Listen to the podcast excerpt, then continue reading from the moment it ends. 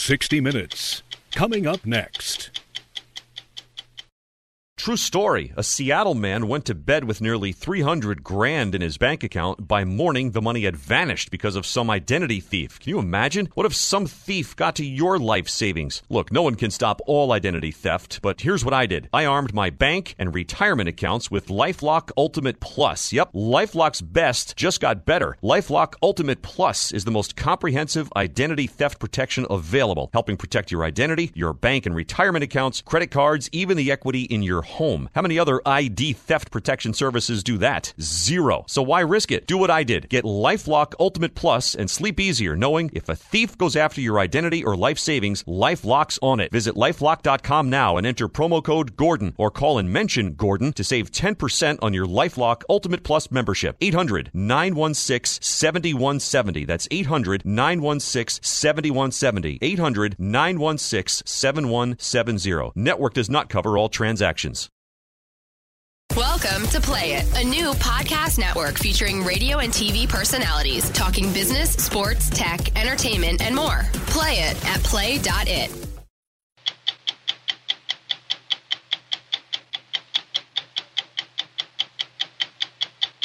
The job approval rating for the Congress is 15%. What do you say to the 85% of the American people who think you're doing a lousy job? I, I would say they're right. I, I wouldn't vote to approve this Congress.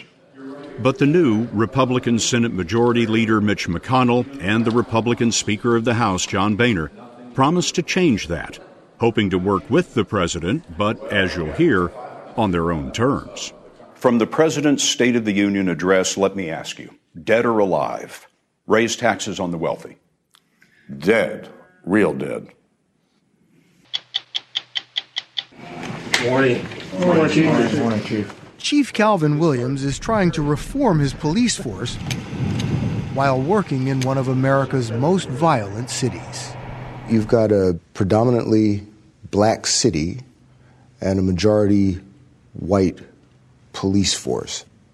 Does that need to change? If you come from the premise that, you know, only an African American can police other African Americans, then we're all doomed to failure. Max, agent, make me rich. Thanks a lot. Li Na is one of the wealthiest female sports figures in the world. She's probably China's most famous athlete and an idol to young Chinese, not only because of her abilities, but because of the way she stood up to the Chinese system. I didn't care about the obstacles. I was just heading towards my goal. I'm Steve Kroft. I'm Lesley Stahl. I'm Morley Safer. I'm Bob Simon. I'm Bill Whitaker. I'm Scott Pelley. Those stories tonight on 60 Minutes.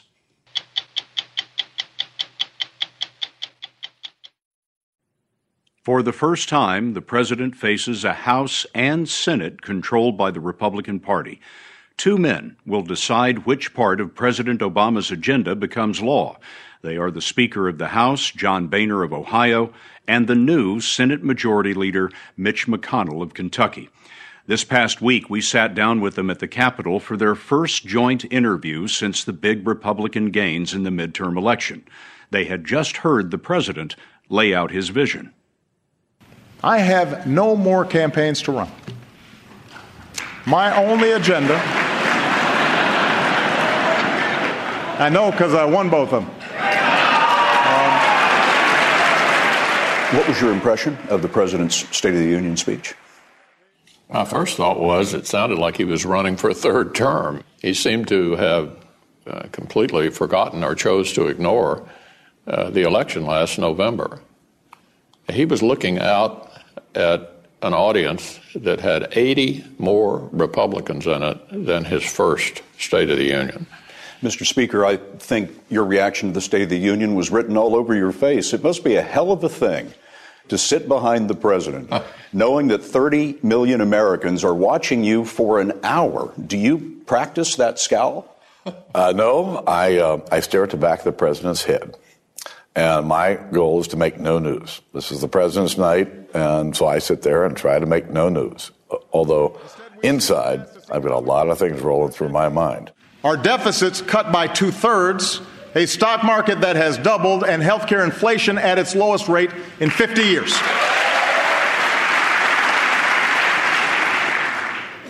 This is good news, people. Unemployment has fallen to 5.6%. Gasoline prices are down. The stock markets are up. The economy grew by 5% in the third quarter. That's the fastest rate in more than a decade. You don't congratulate the president for that? Look, things are getting better, but the point is who is benefiting from this? This has been a top of the income recovery.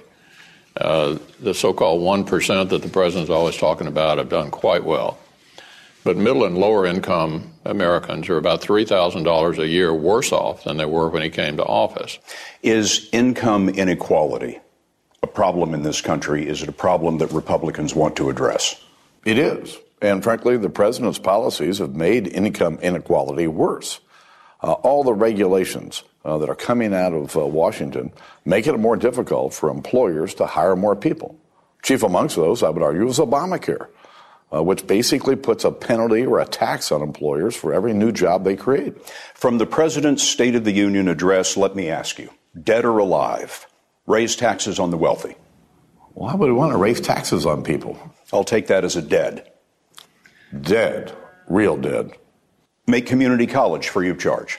Dead or alive. We've added more debt during the Obama years than all the presidents from George Washington down to George Bush. And giving away free tuition strikes me as something we can't afford. I'll put that down as dead as well. Increasing the federal minimum wage. Bad idea. Dead. It's a bad idea. I've had every kind of rotten job you can imagine growing up and getting myself through school. And, and I wouldn't have had a chance at half those jobs if the federal government had kept imposing higher minimum wage. You take the bottom rungs off the economic ladder. Finally, dead or alive, tripling the child care tax credit for working families? Uh, we're all for helping uh, working class families around America. Uh, I think we'll take a look at this when he sends his budget up. Uh, something that could be looked at in the overall context of simplifying our tax code and bringing rates down for everyone. I would just add trade. Um, virtually every Republican in the uh, in the audience the other night stood up and applauded when the president talked about trade. Speaking to folks at the White House the other day, they told us that one of the areas they thought there was a chance for progress is on infrastructure in this country, roads and bridges. What do you think? We agree. You know, the biggest problem we have is that the Highway Trust Fund, which is funded by gasoline taxes, continues to shrink as cars get more uh, and better mileage standards. And so uh, the money that's in the Highway Trust Fund isn't sufficient to meet the infrastructure needs of the country. You can fix that. You can raise the gas tax. Hasn't been raised in decades. Well, that's when the Democrats control the House, the Senate, and the White House. They couldn't increase the gas tax. Uh, we believe that uh, through tax reform, uh, a couple of other options that are being looked at, we can find the funds uh, to fund a long-term uh, highway bill. It's critically important to the country. The Republican leaders also told us they intend to take initiative on foreign policy. Will you pass additional sanctions on Iran to stop their nuclear program? I'm very concerned about uh, the Iranians, uh, the threat that uh, they could be developing a nuclear weapon. And I believe, and I think the, the House believes, that more sanctions, uh, if they don't come to an agreement, are in order. The president said in his speech that you will all but guarantee that diplomacy fails if you do that. I disagree with the president under the proposal we're considering, those enhanced sanctions would only occur if a deal is not reached. In other words, it further incentivizes the Iranians to reach an agreement because they know things could get considerably worse if they did not. Mr. Speaker, the day after the State of the Union address, you invited the Israeli Prime Minister, Benjamin Netanyahu, a critic of the president's foreign policy, to come to speak to a joint session of Congress. You blindsided the White House with that. We gave him a heads up uh, that morning, but there's nobody in the world who can talk about the threat of uh, radical terrorism. Uh, nobody can talk about uh, the threat that the Iranians pose, not just to the Middle East and to, and to Israel, our longest ally, uh, but to the entire world than Bibi Netanyahu. Was that some kind of a brushback pitch, sort of telling the president, look, if you're going to go your own way on foreign policy, two can play at that game? The president didn't spend uh, but a few seconds talking about the threat, the terrorist threat that we as Americans face. Uh, this problem is growing all over the world. And, you know, the president is trying to act like it's not there. But it is there. And it's going to be a threat to our homeland if we don't address it in a bigger way. And tonight I call on this Congress to show the world that we are united in this mission by passing a resolution to authorize the use of force against ISIS. Will you pass a measure authorizing the use of force against ISIS? Uh, we will. Will your measure outlaw ground troops? We'll have a discussion with the members and with the White House on, on whether that's appropriate. But I don't want to limit the president's ability uh, to take on the terrorist threat directly. I think what is required is that we defeat ISIS. And as John has indicated, um, it will require boots on the ground. The question is, wh- whose boots? And I think it'd be a very uh, foolish mistake for us to say in advance what we won't do. And nobody is advocating a use of American ground troops there at, the po- at this point. But why in the world would we want to send a, a message uh, to our enemies what we will or won't do in the future? Today, our immigration system is broken. We also wondered about the president's decision to bypass Congress with his own immigration reform. The president has temporarily protected about 5 million illegal immigrants in this country from deportation. The House just passed a bill to block that, and I wonder, Mr. Leader, are you going to pass a similar bill in the Senate? Well, you know, the president said on 22 different occasions that he didn't have the authority to do what he did. Of course, the 22 occasions occurred before last November's election. As, as the election's out of the way, he did exactly what he said he didn't have the authority to do. So we will try to pass the House bill when it comes over to us. Uh, and I think it'll uh, be vigorously supported by the vast majority of my members. He's going to veto that bill if it reaches his desk. Is that governing, just sending bills up to the White House that are going to get vetoed? Look, can I say something about vetoes? The president's vetoed two bills in six years two little bills over technicalities. The reason was the Senate never sent him anything that caused him any discomfort. In our system, it's it's going to happen occasionally. Presidents veto bills. There are differences of opinion between uh, Congress and, and presidents. That's not unheard of in our system. President Obama's job approval rating is 46%. It's pretty poor. But the job approval rating for the Congress is 15%. What do you say to the 85% of the American people who think you're doing a lousy job? I, I would say they're right. I, you know, I wouldn't vote to approve this Congress. Um, and from a Senate perspective, I can I can tell you the Senate has been essentially dysfunctional for four years.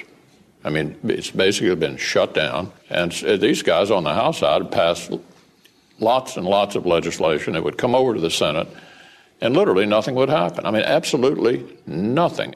Over the last two years, we sent 400 bills over to the Senate that never received action. Almost all of them passed on a bipartisan basis, never got considered. That's because, as you would expect, the previous Democratic Senate leadership used tactics to hamstring bills from the Republican House. Now, with both chambers in Republican hands, McConnell says more bills are going to get a vote. Critics uh, have often said, and this stings the president, that he should do more to reach out to Republicans, invite them over to the White House, have them over for dinner, play golf with them, that sort of thing. But many people don't realize that Republicans turn down those invitations because they, t- they tell the White House they can't be seen with the president.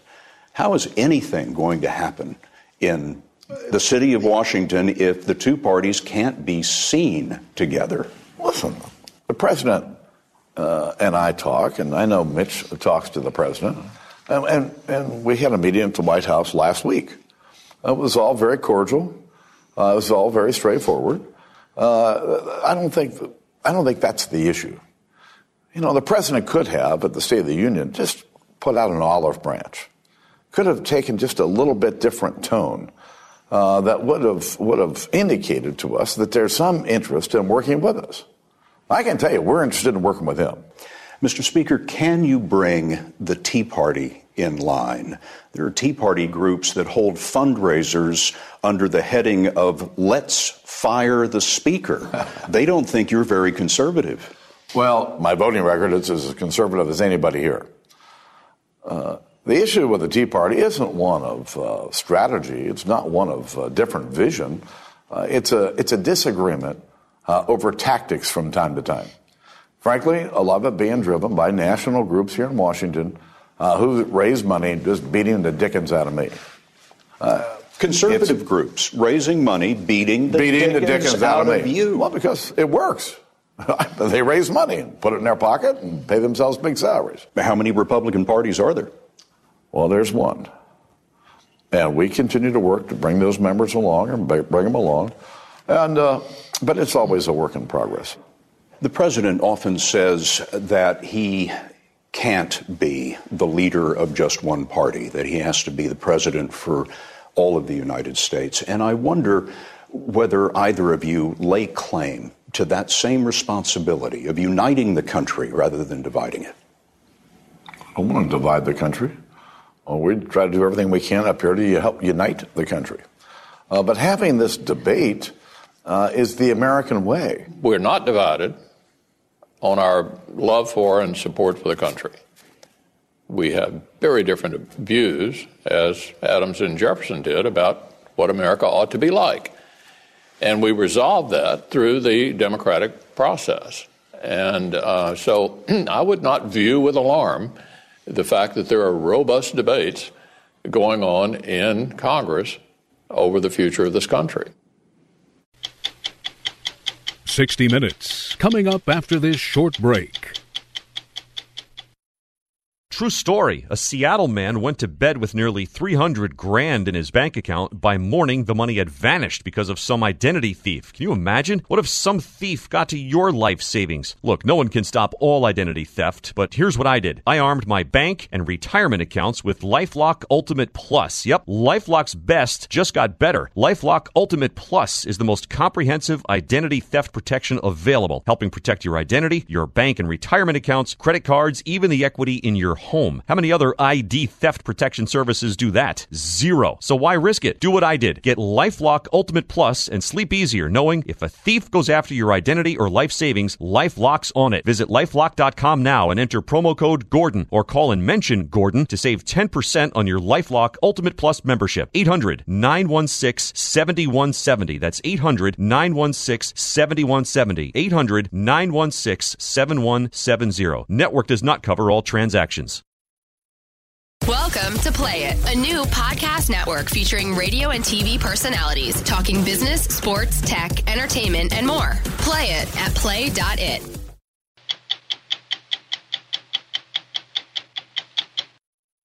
Police chiefs from the country's biggest cities meet in Washington tomorrow. It comes at a time of crisis for policing in America.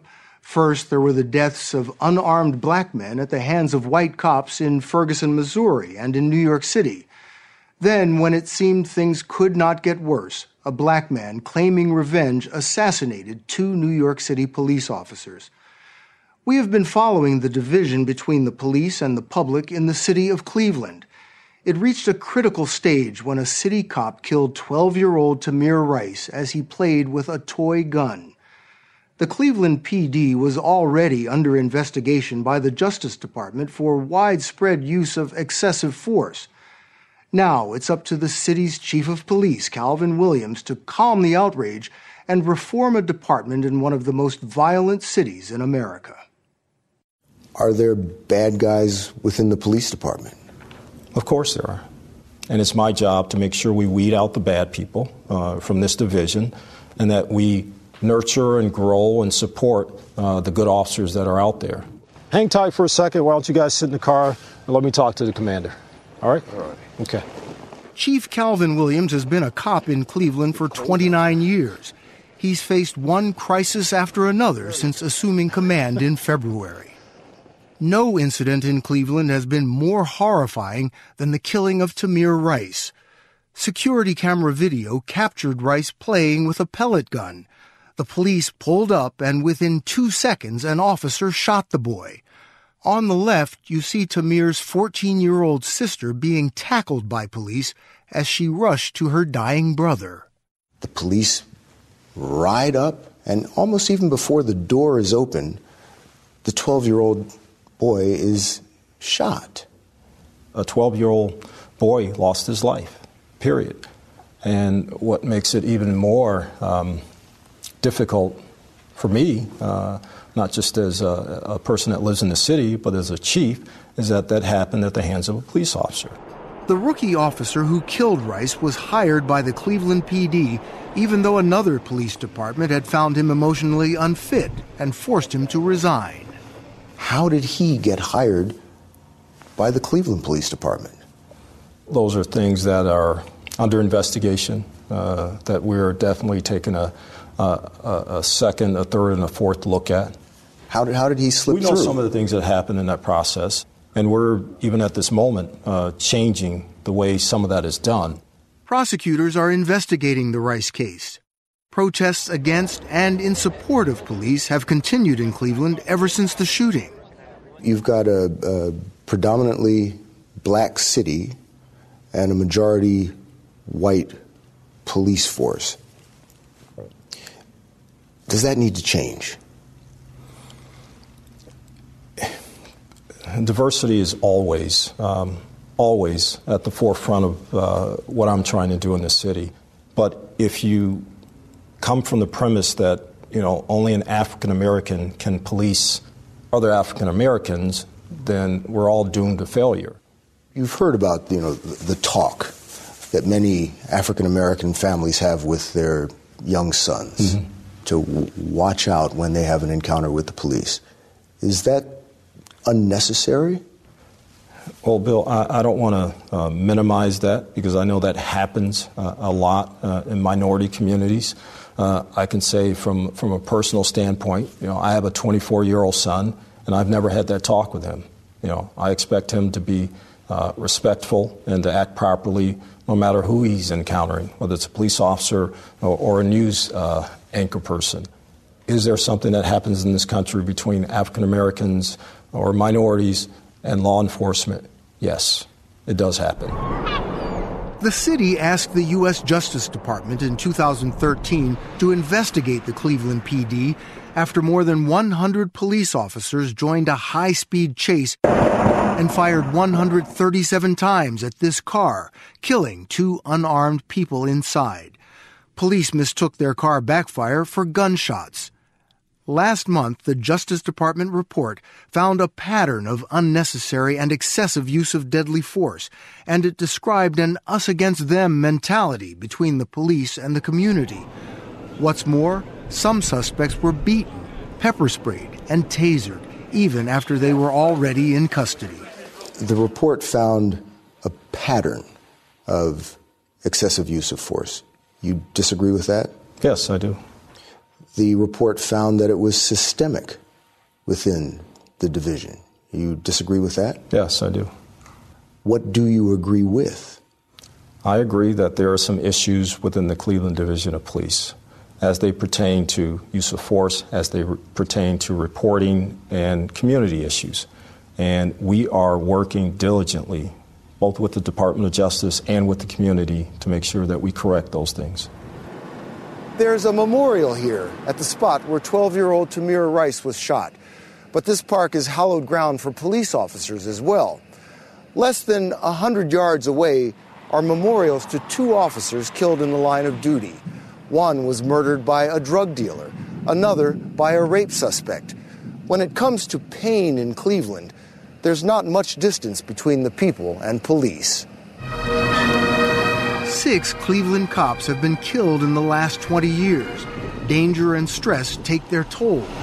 A police officer's life expectancy here and around the country is 10 years shorter than the average American. Officers Shane Bayhoff and Eric Newton patrol Cleveland's 4th District. We just want to make sure everything was okay. The most dangerous beat in the city. They told us about a struggle with a drunk suspect who tried to grab Newton's gun. There's there's safeguards to keep it from just coming out coming straight out, but I mean you can you can hear that and I can feel it tugging on my hip. He's he's he's, he's trying to pull it out with both hands. Were you scared? That had to be frightening. It's terrifying. You're keenly aware of what the consequences are if he is successful in doing that. Does it still haunt you? Um, I don't think I'd use the word haunt. Um, I find myself thinking about it now every time I talk to somebody. They have been partners for six years and have never wanted to work in any other neighborhood. I don't live here, but this is my community. A lot of times on a busy week, I spend more time here than with my own family at home. It's not me against them. I'm out here protecting. The murder rate in Cleveland last year was higher than in Chicago, New York, or Los Angeles. 103 people were killed in Cleveland, 42 in this neighborhood. This day, the wind chill was 20 below zero. But Newton and Bayhoff kept the car window open so they can hear gunfire. This is the most dangerous area? One of. I can tell you that there are some individuals in the community who, who do scare me a great deal, given the, the types of things that they've done in the past and, you know, the arrests that we've made involving them. Yeah, I, I mean, I, they scare me. If an officer comes out here and says he's not scared of anything, he's a liar. How do you protect and serve people you're afraid of? You know, if you look at uh, things that have happened around the country, uh, both to other people and the police officers, uh, you know, some of that fear is warranted uh, because there are people out there that mean harm to police officers. One of the problems exposed in the Justice Department report was how the Cleveland police improperly deal with the mentally ill. Tanisha Anderson had a history of schizophrenia and bipolar disorder. Two months ago, she was disoriented and outside in the cold wearing a nightgown. Her brother Joel and her mother Cassandra called for an ambulance. Two police officers responded instead. She was treated like a criminal instead of a human being that had a right, you know, to get some help. The family and the cops agreed that Tanisha needed to go to the hospital, but when police moved to put her in the squad car, her brother saw her panic. How was she behaving? She was just holding on to the car doors. Not allowing them to push right. her in. That's all she was doing, just hold on to the car doors. I've never seen so much force from a a big hand crunch down on somebody's head like that, just constantly, constantly trying to get her in the car. And I'm like, what is going on? Is is she a criminal or or what? And the big cop, he slammed my sister. He slammed, slammed her. He snatched her off the car, the inside of the police car, and he slammed her to the ground. To the ground. I never will forget that. The officers say that um, Tanisha was kicking at them and resisting them. That's absolutely untrue. I was there, I know. The family says one officer put his knee in her back as he cuffed her face down on the sidewalk. She stopped moving. They waited 20 minutes for an ambulance. She was pronounced dead at the hospital. Tanisha Anderson was 37. The medical examiner ruled her death a homicide. The Anderson family is suing Cleveland and has demanded all officers be trained to deal with the mentally ill. It's another incident that we um, definitely feel sorry that it happened, period. Do your officers have training in how to deal with the mentally ill? Yes, some of our officers do. We have approximately um, close to 450 officers that are trained in crisis intervention. 450 out of how many? Uh, out of approximately 900 that are in patrol. The agencies that were in place, I'd say 10 years ago, to handle things with the families, to handle things with mental illness, to handle things with addiction, aren't there anymore. People call 911, we have to respond. The department received a staggering 400,000 calls for assistance last year, more than one call per resident. Mike, what's going on? Chief Williams says he wants his officers to stop responding to so many non emergency calls and instead get out of their squad cars and get to know the community. But it can be uncomfortable for police, which is exactly what we saw when we asked officers Newton and Bayhoff to meet with some of the people they serve at this community center. What is the perception of the police in this neighborhood, it's not that good. Some people get that badge on their chest and they think they become Superman. They got a right to take on the world. How do you differentiate these kids from the ones you call the bad guys? One of the things is probably a smile and a wave and how you doing, officer? Instead of spitting. Why do you think they would spit at you? Not everyone likes the police. It seems like every time a young black man is involved, they shoot first, ask questions later. Me and my partner have arrested hundreds of gun arrests. Neither one of us have ever fired a gun at anybody. Eric, you've been kind of quiet here. I'm not listening. what are you hearing? More communication. I've never encountered a situation that couldn't benefit from more communication. The Justice Department is insisting on reforms, including new rules on the use of deadly force and faster ways to discipline bad cops. Unfortunately, it takes time. You know, I, I for one, would love to be able to wave my magic wand and have this change tonight. Morning. After spending four days with Chief Williams, you get the sense that he's disgusted, even furious, that the actions of some of his officers have so badly damaged the reputation of the department he's risked his own life for. I've had people actually trying to take my life on four separate occasions, and I survived that. I can give you a whole list of officers attacked with deadly weapons that survive and, and don't end up using deadly force against that person. What's at stake here? Everything. For, for Cleveland? Everything. Everything's at stake. I mean, I, I, talk to people every day that say, We support you, and we know you have a, a difficult job to do uh, with the Division of Police, but we know in the end this police department will be better. And if that's not the case at the end of this, then I failed at my job, and I, I hate to fail. 60 Minutes, coming up after this short break. Do you want to learn how to steal customer credit card information from major retailers so you can buy anything you want? Well, we can't help you with that. But among the many IT problems we solve, Barracuda's award winning firewalls prevent hackers from taking your valuable data to the bank. Reclaim your network like 150,000 other businesses have. To learn more about protecting customer data and your reputation, visit barracuda.com slash firewalls. Welcome to Play It, a new podcast network featuring radio and TV personalities talking business, sports, tech, entertainment, and more. Play it at play.it.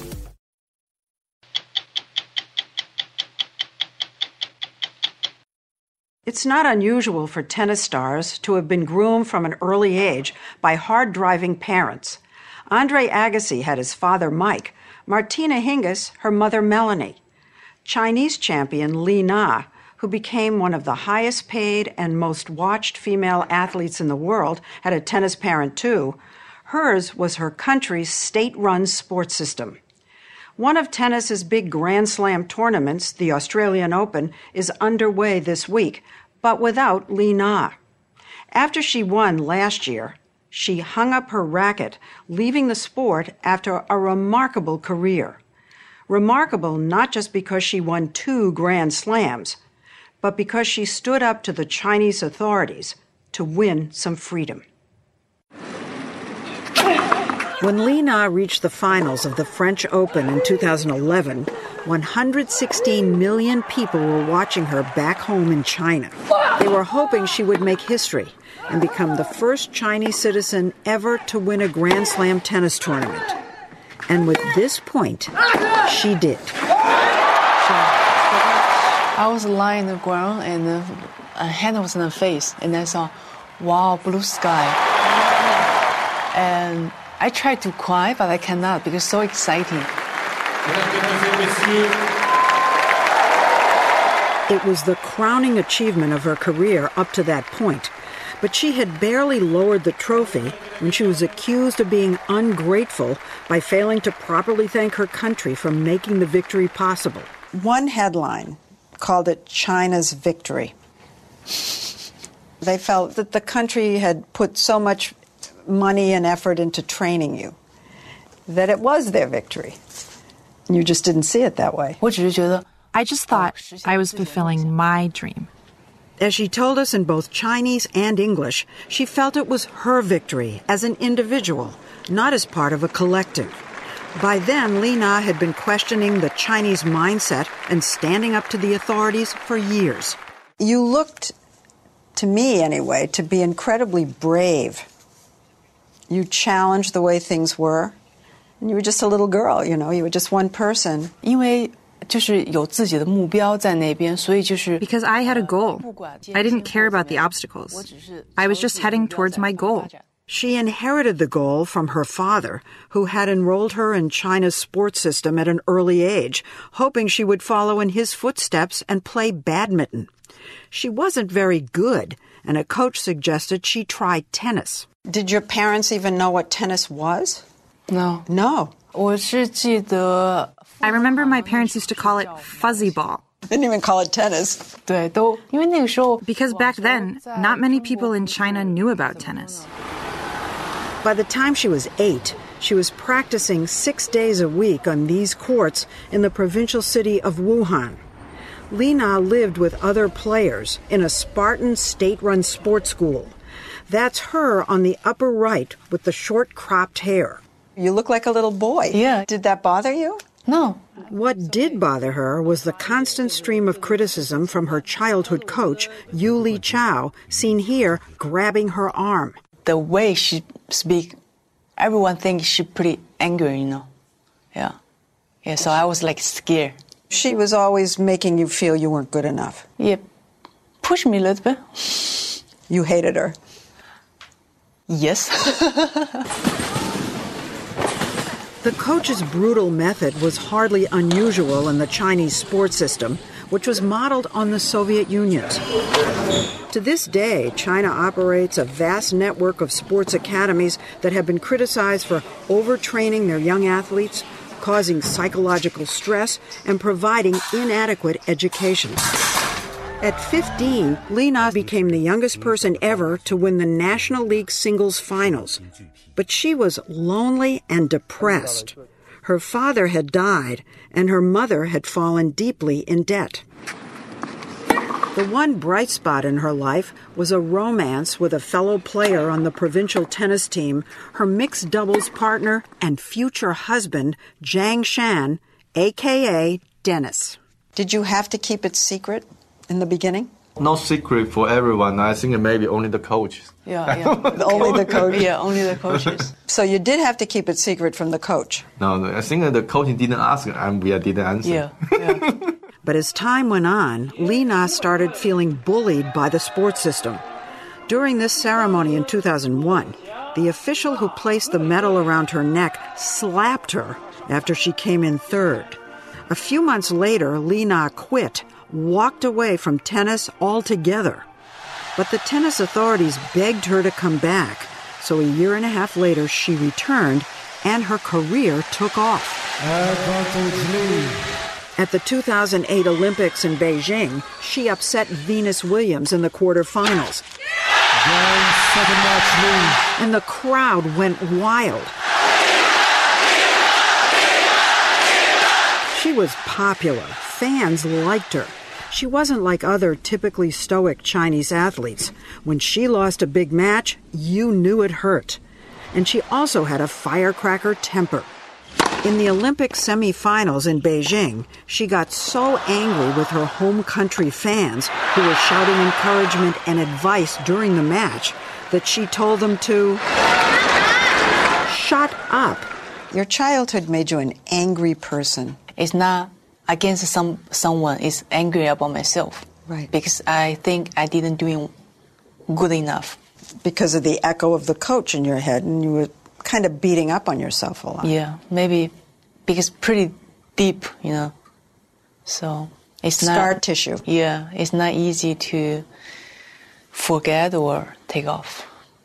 Another cause of her anger was that she was competing against Western players who had their own personal coaches and trainers, while she did not. She felt the government run system was holding her back. When she complained about this publicly, the head of China's tennis program denounced the shortcomings of her morals. You were having difficulty with the system, not just then, repeatedly all through this period? Well, I think maybe this was sort of a catalyst for me getting my own team. She got her own team and was allowed to keep a much larger share of her winnings after the 2008 Olympics. Zhang Bendu, a Chinese tennis writer, says it was a stunning development in Chinese sports. After 2008 Olympic game, we have four or five Chinese players uh, all get more freedom. They can have their own coach, uh, decide their own schedule, but the but you have to pay your own coach, yeah, and your uh, your flight tickets. But it was seen as a as a big, I it's don't a, know. It's a big change. The change put a lot of pressure on Li Na's husband, Dennis, who at times also served as her coach and punching bag. If you don't want to watch, you should just get out of here. You don't need to put on such a stinky face. Is the way I'm playing embarrassing you? I just want to talk to you about. Get lost and in her post game interviews, Dennis became the butt of her jokes. Because I didn't have a good evening last night, my husband sleep like, like this, you know. you know, sometimes I just make the joke. Did you take it as a joke? Mm. I don't want to answer that question. During one very difficult period, Dennis left her, and Li Na was devastated. They reconciled and have been inseparable ever since, even making TV commercials together. The extent of her popularity in Asia is hard to overstate. Li Na has more than 20 million followers on China's social media. Time magazine named her one of the 100 most influential people in the world, and Forbes named her the second highest paid female athlete. If she hadn't fought for more freedom, she would have to have given 65% of her income to the state. Last year, she made an estimated $24 million, and she very publicly thanked her agent. Max, agent, make me rich. Thanks a lot. Advertisers see her as a way into the lucrative Chinese market. Her sponsors include Mercedes Benz, Rolex, and Nike. Her ad campaigns are aimed at Chinese youth who are attracted to Li Na's feistiness and courage. I think uh, young people love her because not only she can win the champions, but also uh, she dare to say no to the system. She dared to get out of the system. After her victory at the French Open in 2011, she fell into an awful slump. She hired Argentinian coach Carlos Rodriguez to get her back on track, and he told her she needed to strike at the source of her anger. So Li Na met with her old nemesis, Coach Yu, and told her how her coaching methods had hurt her. So, was there a release for you in, in being able to tell her and looking her in the eye? Well, after that, this burden was gone. Carlos knew what to do. Yeah, he's a very good coach, a very good psychologist. Her improved attitude paid off at last year's Australian Open when she won her second Grand Slam and became number two in the world. In her victory speech, she thanked Dennis and brought down the house. Thanks for him give up everything, just traveling with me. Thanks a lot. You're a nice guy. and, and also, you are so lucky. Find me. The system wanted to take credit for the victory. When she returned home, Coach Yu was sent to greet her with a hug for the cameras. Li Na looked happier when she was slapped. Evidence of Li Na's influence can be found in the rising number of private tennis academies that have opened up around Beijing with sophisticated training techniques. A new generation of young women want to be the next Li Na. No one calls it fuzzy ball anymore. But shortly after her Australian victory last year, she stunned the tennis world, announcing her retirement. At 32, after multiple surgeries, her tired knees were giving out, and so she decided to say goodbye. She left the game with tears and some regrets. She even went out of her way to thank the sports system and her former coaches. She told us she planned to live in China, start a tennis academy here, and raise a family with Dennis. You would like to have children? Yeah, I would love to have at least two. You don't want to make any announcements on 60 Minutes, do you? no, no, no, no, no. No, no, no, not yet. not yet. Okay, all right, all right. But last week at the Australian Open, she had an emotional secret to share with the crowd. Me and Dennis, we are so excited. Our first child will be all of this summer. After all her dramas and her courageous fight to control her own career, Li Na says she's at peace, even with the stern and demanding sports system that got her here, the tennis parent of her youth.